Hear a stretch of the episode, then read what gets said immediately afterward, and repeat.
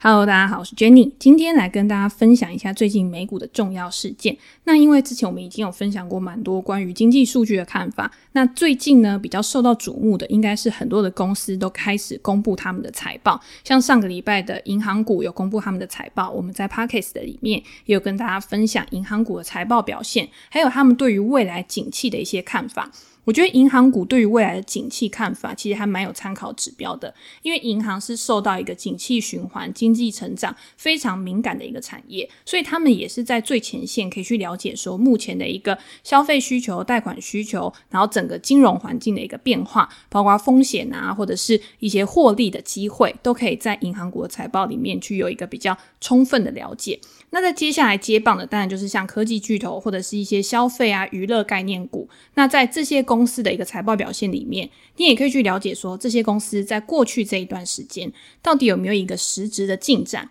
让它从2020年的疫情影响下非常严重，然后度过了这个危机之后，它的体质有没有重建，甚至它的表现比之前2019年相比还要更好，那你就可以知道这家公司它仍然是维持在一个成长的轨道上，当然也就特别值得投资人去关注，然后找到机会去买入这家公司的股票。所以我觉得这一段时间的财报发布其实是非常重要的，因为我们要知道这些公司它在这一段时间之后呢，它到底有没有被重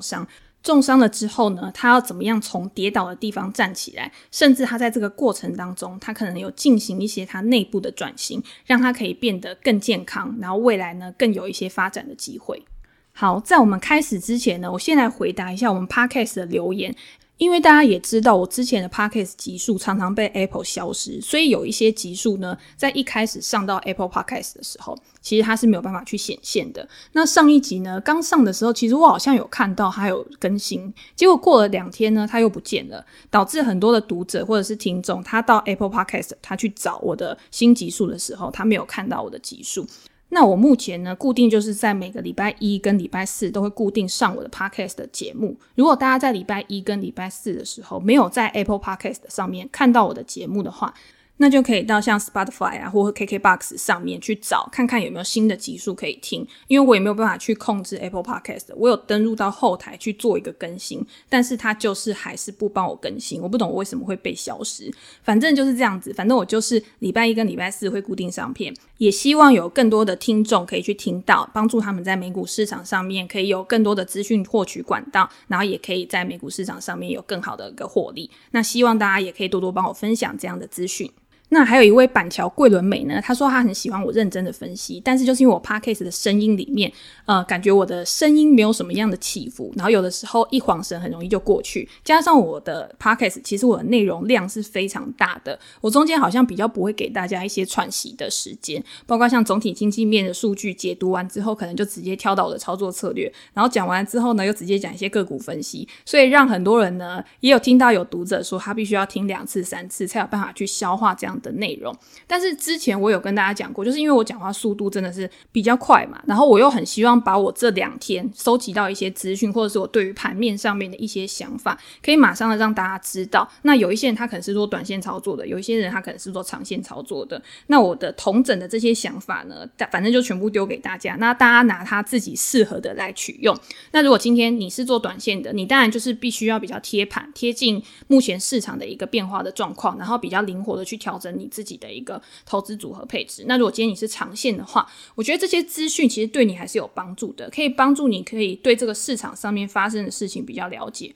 那在真的一个比较大趋势变化的时候，其实你也会比较可以提早去发掘，然后帮你自己的一个投资组合可能做一个保险啊，做一个避险啊，甚至是提高你自己一个现金部位。就是先了解你自己的目标是什么，你针对这些资讯呢自然可以去筛选出你自己想要的东西。那关于这个钩子的部分，就是可能在一段时间我觉得可能可以放一个音乐啊，或者是讲个笑话嘛，我觉得这个我之后可以再来规划一下，我觉得可能放一个中间的转场音乐啊，或者是让大家可以有一个喘息的时间，好像还不错，就是让大家也可以在这个小小的时间里面呢去思考一下刚刚说的内容。那很感谢你给我的建议。那再一个就是贾轩说他长期投资想要存股的话，在台股里面有没有什么样的方式可以找到长期稳定并成长的个股。那我觉得因为我这个专栏专门就是在讲美股投资的部分嘛，所以我针对的都是一些美股的资讯。那台股的资讯其实网络上面有很多的达人啊，或者是一些部落客，他有在分享一些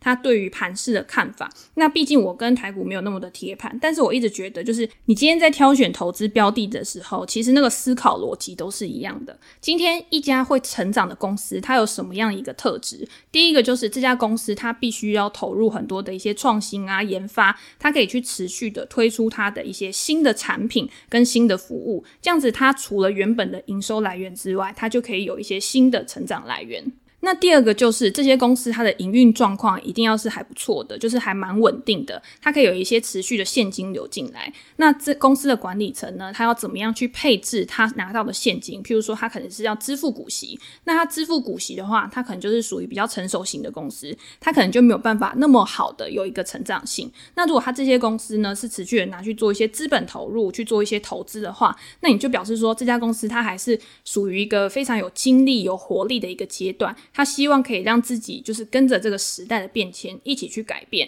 像台积电，它的资本投入支出就非常的高，那它是不是就是一直在往更高阶的一个制程去迈进？那你也有提到像如虹这家公司，如虹这家公司它也是一直持续的在纺织的材料上面去做一些精进。那像如虹啊、丰泰啊，甚至是台湾的很多纺织业，它其实它的客户都是国外的一些知名的品牌大厂。那知名的品牌大厂它也是持续的在为它自己的一个产品去做一些更新，然后去迎合市场上面的潮流。那很多的品牌它其实是把它从研发设计然后到制造都是外包给外面的公司的，所以你会知道其实台湾的纺织业在这一块它的研发能力、它的制造能力其实是非常的强的。那这些公司当然它也是需要投入蛮多的一些金钱跟时间，然后去做一些新的创新，所以这些公司它一定还是有一些成长性的。但是我觉得回到美股跟台股的差距，就是我觉得这些美股中呢，一些上市的品牌大厂，它在定价能力上面、在获利能力上面还是比较好的。像 Nike 公司，虽然它可能把一些设计啊或制造外包出去，可是它在品牌的行销的投入上面其实是非常的用力的。譬如说我去支援某一个赛事啊，或者是我去赞助某一个球队，或是赞助某一个球星，那这样子是不是可以为它带来很多的一些额外的附加效益？然后在这段时间它也去做他一些线上渠道的布局，不管是他线上购物或者是他的健身 app， 其实都为他带来很多流量。那这些流量现在大家都知道，流量就是钱嘛，就是为你带来未来的一些获利。所以为什么 Nike 公司它的股价也是可以去持续的成长？那我们再讲另外一家跟纺织有关的，像 Lululemon 其实也是运动品牌界的一些成长股。那在下半年呢，我们之前的 podcast 里面也有讲过，因为解封的关系，大家都回到公司里面去上班了，大家可能开始有一些制装的需求，开始需要去做打扮啊，所以像消费品类的这些公司，它的股价可能就会有一个还不错的表现。当然你说美股跟台股它之间还是有蛮多的联动性，除了像 Nike 这些纺织类的之外，像电子啊、半导体其实也都有蛮高的联动性，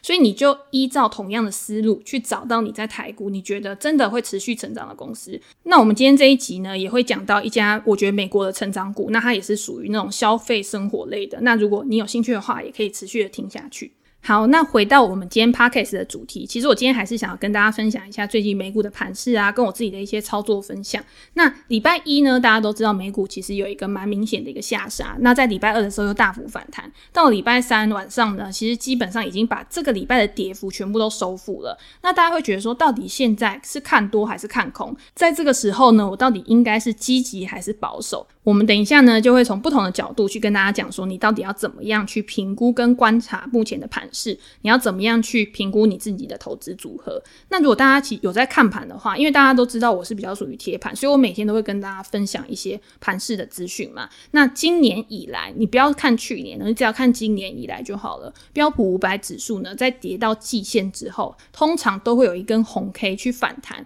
去重新翻上，然后重新开始上涨，大概就已经有3-4次。那你就知道这个就是一个多头市场它会显示出来的一个征兆，就是就是在趋势不变的情况之下，如果今天有拉回到一个支撑的话，通常这个支撑都会是一个蛮有力的一个支撑，支撑股价或者是支撑很多的投资人又开始进场去布局，那股价是不是就会重新翻上？所以在趋势不变的情况之下，拉回做多其实胜率是比较高的，这就是因为过去这个股价它已经奠基出来的一个惯性，这个惯性是很难突然被改变的。所以我都会跟大家讲说，如果你今天去观察盘面目前的惯性它是怎么样去走的话，你用这样的方式去拟定你自己的一个投资决策其实是比较好的。那我这边用投资这两个字来表达可能不是这么的贴切，我觉得可能应该要用交易这两个字，因为我们在之前其实也有讲过投资跟交易之间的差异嘛。投资就是当你在评估一个资产的价值的时候，如果今天你看它的价格低于它的一个内在价值的话，不管你是用资产的价值来算，或者是用这家公司它未来的一个现金流去折现，你在低于安全边际下去购买这家公司的股票的话，它可以为你带来未来的现金流收益，我们就把它归类为投资。就是你的这个投资呢，基本上是具有一个生产力的，那我觉得它就可以归类为投资。但是如果你今天是提到交易的话，我觉得交易就是一个比较短期的，甚至它看重的是一个价格的波动。如果你今天是一个交易者的话，你可能会依照盘面的一个观察，盘面的一个变化去进行一个价差的买卖，从中赚取获利。那在这个情况之下，有的时候你是完全会去避开基本面的评估的，所以短线交易跟长线投资之间的思考逻辑就是完全不一样。所以我有的时候在 Facebook 上面，我也不太喜欢去讲短线的一个操作跟布局，就是很怕有人去混淆。像我最近，因为最近盘势比较震荡嘛，所以我就会做比较多短线的，可是就会有一些读者在下面可能就会说，你是在炒作或是什么，其实我觉得这个真的不是，这个就是每个人他的交易风格不一样的时候，他自然会有他自己的看法，但是这个人跟你的交易看法不一样，跟你的投资看法不一样的时候，也不代表他就是错的，或者是也不代表哪一个就是好的，而是找到自己最适合的那种操作方法，其实才是最重要的。所以我后来又有跟大家讲说，你今天如果你是短线交易的话，你一定要很看重势，势就是势力的势，强势的势。这个势呢，其实就像海浪一样，你今天势大还是小，你掀起的浪可以有多高，然后它这个浪的速度有多快，去决定你的进出决策。举例来说，我举一个我最近做的一个例子好了，就是我这个礼拜一的时候其实有去做油的期货。那做这个油的期货呢，其实我就是做一个当冲，以技术面为主，那再加上消息面的催化。因为油其实在前一段时间呢，它因为遇到了2018年的高点，所以它突破的时候没有什么力道，然后就开始做一个盘整的状况。然后在盘整之后，其实这个时候还没有要做，因为你在盘整的时候你不知道它到底是趋势的延续还是趋势的反转，所以你这个时候进场其实你的胜率不会是太高的。但是到礼拜一的时候，因为就有消息面的催化嘛，所以才会驱动我去做这个油的一个动机。那我在做的时候呢，油价大概已经跌了 2% 左右了，但是我的思考逻辑是说，以期货来说，通常像石油、油价或者是黄金这种原物料或者是贵金属，它的行情一旦发动的话，通常都会蛮大的，所以也就是我们刚刚讲的那个势是会比较强的。所以我在那个时候，我还是决定去放空石油的期货，然后卖出的价格大概是在69块多，然后70块左右。然后那个时候油价已经下跌 2% 了嘛，然后到最后我平仓的时候呢，大概是在 66.95%， 然后那个时候跌幅已经到了 7% 左右了。那你会觉得说，从 2% 到 7% 其实看起来好像也不过就是短短一点点的幅度而已，可是如果你用原油的期货来看的话，它的一口合约大概就是1000桶油，然后每跳动 0.01 美元的金额是10美元，所以你从70块到 66.95 的话，大概就是跳了300多点，然后每一口的获利金额呢就是3000多块。那今天不可能只做一口嘛，你要做可能就是做比较多，因为你已经抓到那个势了，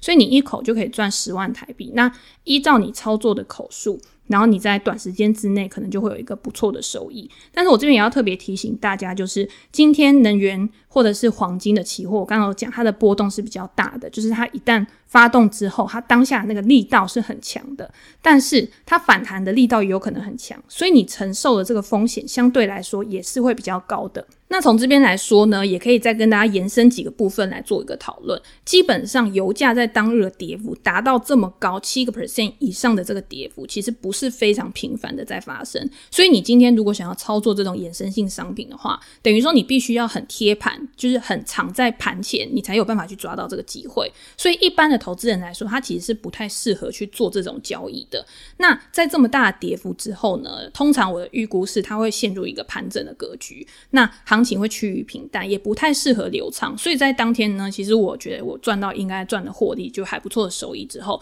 我就把它平仓了。那到最后呢，其实大家看到其实当日还是有收低的啦，但是隔天盘整之后呢，礼拜三就是有一个蛮强劲的反弹嘛。那你如果留仓的话，你是不是在这两天的反弹，你的获利可能又会被吃回去了。所以我是觉得这种短线的交易呢，其实有的时候真的就是一个机会，你有没有抓到。可是你今天如果不是做这种短线交易的，我们还是回到美股来看嘛。如果你今天做的是能源股的话，你要怎么样去评估你到底是应该把手上的能源股卖出，还是继续留仓？我们先来思考到底油价最近跌的原因是什么。我觉得第一个，以动能的角度来看，就是它没有办法去突破它2018年的高点。但是第二个就是产油国的增产协议，它已经开始就是说我决定开始要去做一个增产了。虽然现在只是一个初步的协议，然后增产的桶数可能也没有到很大，但是至少有一个进展。未来呢，你会知道在能源的需求之下，他们一定会逐步的增加他们的供给。那到时候呢，可能也会吸引越来越多的国家开始做一个增产的动作。当供给开始慢慢的去达到需求的标准了之后，自然而然也会对价格造成一个压抑。那再还有一个很重要的就是 Delta 病毒最近其实也是市场上面炒得非常热的一个原因。那我已经讲过，就是你今天 Delta 病毒它只是市场波动的一个主要因素之一，大家会担心就是说这个 Delta 病毒呢是不是会对经济再度造成一个重击，就跟去年一样。可是大家也知道，就是去年的新冠疫情其实是一个比较意外的一个状况造成的结果。所以在大家已经有准备，已经有过一次经验之后，你要再重演一次这么大的崩盘，其实我觉得难度是比较高的，几率也是比较低的。所以这个东西呢，油价它有可能只是一个短期的一个大幅波动而已。那到最后它会不会还是因为需求供需面的关系再回到一个上升轨道上面，所以你会知道这个不确定性是比较高的嘛。那如果今天你是买美国的能源股的话，其实美国的能源股你要怎么样去调？第一个就是你的大型股，大型股呢，像雪佛龙或者是埃克森美孚，在这几天呢，它的跌幅当然也是有比较大的，但是未来在产业面能源需求的趋缓下，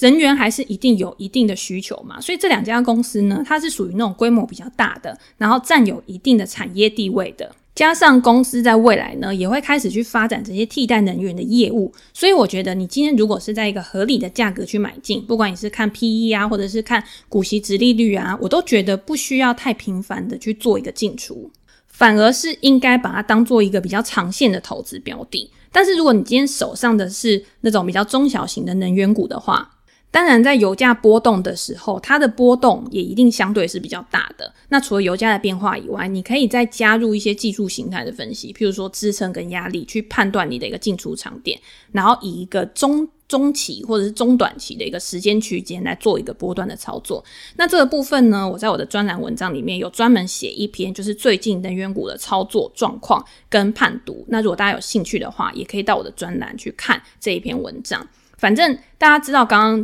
刚讲的期货，讲的大型股，讲的中小型股的这些能源相关的标的，你就是要根据你所选择标的的属性它不一样，然后你先了解说你买入的东西到底是什么，你买入的这一个标的它的特性，它的属性是什么，你才有办法去做出一个合适的评估跟判断。这个不管是你在投资什么东西之前都是非常重要的事情。那接下来有读者问到，他就说那你讲说长期趋势不变啊，然后短期怎么样怎么样啊，那我要怎么样去知道长期趋势不变到底是什么样的状况？那我在这边呢也在跟大家做一个讨论，就进一步的讨论。因为有的时候在文字上面他可能没有办法去描述的这么清楚，那如果用 Podcast 这边跟大家讲的话，我觉得大家可能会更有一些概念。那第一个就是什么是长期趋势不变，那因为在观察大盘变化的时候跟个股选择完全是也是有一些不同的思路啦。我先讲什么是大盘的趋势不变好了，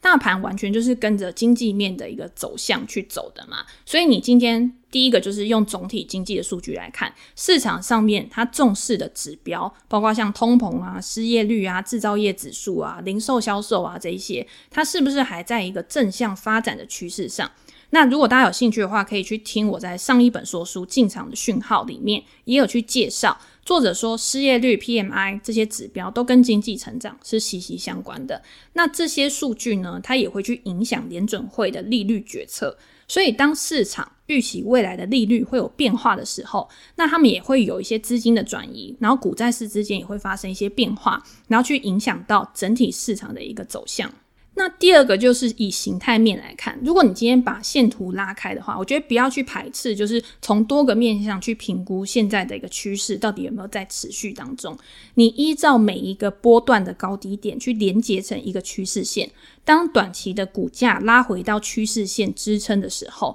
如果它今天拉到支撑然后它没有破底然后重新翻上的话，也都可以视为是长期趋势不变。我觉得现在的美股就是很好的例子，像我们一开头的时候不是就有讲，就是S&P 500 指数它打到了一个趋势线或者是打到季线的时候，它就会重新再往上。那多头市场的这个特色就是它拉回的时候可能是很快很急的，但是它打到支撑之后低点不破，重新反转向上创下新高，这个就是多头市场的一个延续。那接下来呢，我们再讲另外一个，就是我们以产业面啊、个股面去讲行情到底有没有一个长线趋势不变的一个状况。你今天看长期大盘趋势不变的时候，它有可能是持续上涨的，但是也有可能它就是在盘头，或者是它在一个整理区间震荡。那这样算不算是趋势不变？趋势你确实也没有改变啊，你也不能说市场已经转空了嘛。它现在就是在一个盘整的行情，它是会继续的去延续这个行情呢，还是做个反转？这个是比较难去预测的。尤其是2020年以来呢， V 转的状况变得很多，所以有的时候盘整你觉得说可能是在盘头然后要开始下跌了，结果它只是一个趋势发展的一个中断而已。所以我觉得这个就是有一些不确定性在里面啊。那如果这个时候你去卖出你手上的股票的话，有可能刚好就是错失了未来这一段的涨幅。那我觉得你如果你是一个指数投资人、被动投资人的话，你在这个中间你可能不会有一个太大的感觉，你会觉得说我的资产净值感觉也没有什么波动啊，所以也不太需要去做什么调整。对，没错。但是如果你今天是持有个股或者是持有一些主题型的 ETF 的话，那你手上的这些持股呢，它的报酬率波动可能就是会非常大的，因为有可能它现在就是在撑这些大型的全指股，然后去杀一些中小型股，然后你在看的时候，你看整体的指数变化没有很大，但是你手上因为你的资金都是集中在这些小型股上面，所以报酬率下滑非常多。那这个时候你又要怎么办？所以我们在持有个股或者是你去做主动投资的时候，你还是要去观察你持有的股票它所属的类股在盘面上面到底是强势股还是弱势股，是撑指数的那一群还是被杀的那一群。如果因为经济环境的变化然后政策的预期导致说类股开始轮动的话，那你持有的公司它股价转落，那甚至是这些惯性改变，多头的趋势真的已经确定扭转的时候，你还是需要去有一个进出场的机制嘛。所以我在我的专栏去讨论个股的时候，我一定会把你的进出场策略先拟定。你不是说我就是看多或是就是看跌，你要把发生的可能性这些路径都列出来，然后你把这些路径列出来之后，你觉得哪一个发生的可能性是最高的，这个就是我们会去优先选择的这个策略。但是当你优先选择的策略它的行情发展不如你的预期的时候，你也要有一个应对的方法，而不是等到事情发生了之后你才去想要怎么办要怎么办。我觉得那个时候有的时候都已经太晚了。我们以科技股来说，如果你去观察大型的科技股的话，现在它都还是可以创高啊，还是可以都站在所有的均线之上，但是有一些小型股、有一些高成长股，它可能就已经血流成河了，你的资金都集中在这些中小型的成长股上面，那你的资产净值是不是就会有大幅度的下滑？即便这两天它可能有一个很明显的反弹，但是它还是没有回到你之前的一个高档的一个水位嘛。所以净值变化太大，我们之前也讲过很多次，对你总资产的一个增长绝对不是一件好事情。其实你最好是把你的资产、把你的净值维持在一个稳健向上的一个阶段，这样子呢，对于你的一个长期报酬其实会是比较好的。那我这边也在提醒大家，就是你在做你的一个投资决策评估的时候，其实你第一个就是看大盘的趋势，大盘趋势现在是多还是空，然后你再去观察类股的轮动现象，然后到最后呢才是个股的基本面判断。我觉得这三个步骤其实在你一整个投资的流程里面是缺一不可的，就是你没有办法只看单一的一个指标，然后去决定说你现在到底是要做多还是做空。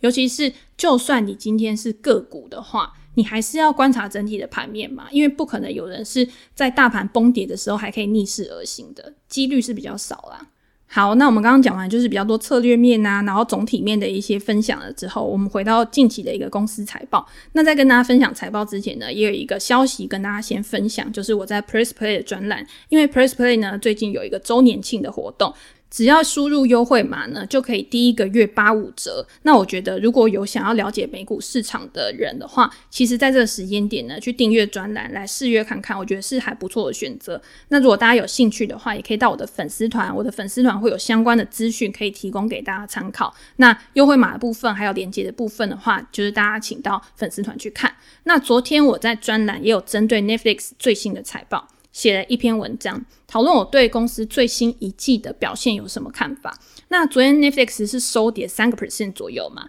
开盘的时候其实是开平，但是就开始一直不断的走低。那尾盘虽然它的价格有拉起来，但是它的幅度也不是很大，所以我觉得我自己在看 Netflix 的财报的时候，我会觉得说财报的内容虽然符合预期，但是你没有太大的惊喜给投资人给市场的时候，其他的股价表现一定就是会比较疲弱的。那这一季的营收呢还是年增的 19%， 优于市场预期，但是每股盈余呢是低于市场预期的。那你在看 Netflix 这种订阅制的公司的时候，其实它的营收成长很重要，但是还有一个很重要就是它的付费会员人数有没有一个显著的增长。那目前公司拥有 2.09 亿个付费会员，比去年年增的 8.4%， 然后新增用户151万，是高于公司原本的预期的。但是如果你去看这些成长动能的话，你会发现说北美市场感觉已经趋缓，已经比较饱和了，所以这一次在北美市场它还是流失了43万名订户。成长最大的呢是亚太的客户，亚太的客户用户成长呢在这一次的总增长额里面占了 2%， 增加了102万。那欧洲、中东跟非洲市场呢也增加了19万。那看了这些数字之后呢，你就要进一步去思考，那如果今天北美市场趋缓的话， Netflix 的下一步要怎么做才可以去提升它的营收，那怎么样去巩固它亚太市场的一个扩张，然后再慢慢的去把它的竞争优势建立起来。除了持续的去扩展它的新的业务，然后跟持续的去投资好的内容之外呢，我觉得未来涨价可能也是其中一个路径啦。那当然新的产品跟服务一定是可以作为公司股价的一个催化剂，所以这一次呢公司也证实了他们要进军游戏界。那一开始呢是专注在移动设备，然后这个游戏呢是不会额外收费的，就是含在它原本的订阅费里面。那我觉得还有一个主要会下跌的原因，就是因为公司给了下一季的营收指引，那营收指引呢其实也是不符合市场预期的，所以股价呢开始有一个下跌。那之后股价会怎么走呢？其实我觉得就可以持续的去观察。我觉得现在呢就是没有一个动能可以去推升股价往上。那另外一个超大的亮点，我昨天在 Facebook 上面也有提到，就是 Chipotle 这家公司。那在昨天呢，它的股价开盘后直接上涨了 11.5%， 冲破历史新高，每股来到$1756。那因为美股它是可以一股一股买的，然后加上很多那种比较贵的股票它都会进行分割，像 Apple 啊、 Tesla 啊或者是 NVIDIA， 它这一年都有分割嘛，所以让投资人就是可以更容易的去买到这些好公司的股票。那再加上我觉得这些公司呢都算是与我们生活息息相关的公司，所以买入这些公司的股票呢其实也是增添我们对于公司的一个认同感。那这些也不是我说的，其实他们为什么要分割的这些新闻稿里面其实也都有提到类似的一个说法。但是 Chipotle 这家公司它基本上是没有分割过的，它从上市的时候就一直都是成长股，然后一直越来越贵越来越贵，除了在16-17年的时候因为食安风暴的低点，这个 Chipotle 是我还蛮喜欢的公司嘛，所以我在我的书里面其实有介绍过它的故事。那后来呢，公司因为重新转型之后，它有很多新的一些策略啊，或者是它要怎么样去重新赢回消费者的信心，甚至它有更换了它的 CEO， 然后它的股价又开始重新的上涨，从最低点大概$300多一路涨到现在$1700多，短短几年就是5倍的涨幅，其实跟科技股比起来其实也一点都不逊色。所以我之前也有提过，就是说我认为美国的餐饮股其实是非常具有成长潜力的，它绝对也是那种成长股等级的公司。因为除了原本美国它国内市场内需消费就已经很强，它的市场就已经很大之外，国际市场的扩张也是成长动能之一。那 Chipotle 虽然在国际市场上面这一块，它之前都是一直维持着一个比较保守的一个状况，主要是因为他认为他们这些餐点的口味要到海外去，他要在调整上面会遇到比较大的一个困难。但是我觉得这些思维模式都是会慢慢的去做调整的，像公司今年在加拿大的展店就变得比较积极了嘛，然后在这一季欧洲市场上面也是有去一个扩展。财报比较详细的部分呢，我会在专栏分享，但是我觉得如果大家想要研究像 Chipotle 这种公司的话，就是其他的这些零售餐饮类的公司，我在这边呢可以跟大家分享一下你应该要注意的指标是什么。第一个呢就是营收成长率，Chipotle 在第二季的营收呢，仍比去年成长了 39%， 39欸，其实是非常非常不错的涨幅，每股盈余 7.4 美元左右。那为什么公司的营收还是有一个这么高速的一个涨幅？除了去年疫情的影响，那公司在最近呢也一直持续的去调高它菜单的价格，去因应它成本的增加。在这样的一个过程当中， Chipotle 它还是可以维持很好的一个获利能力。大家知道就是原物料啊，或者是人力成本不是会一直增加，但是 Chipotle 的营业利润率呢，在这一季也从去年的负 0.4% 提升到 13%，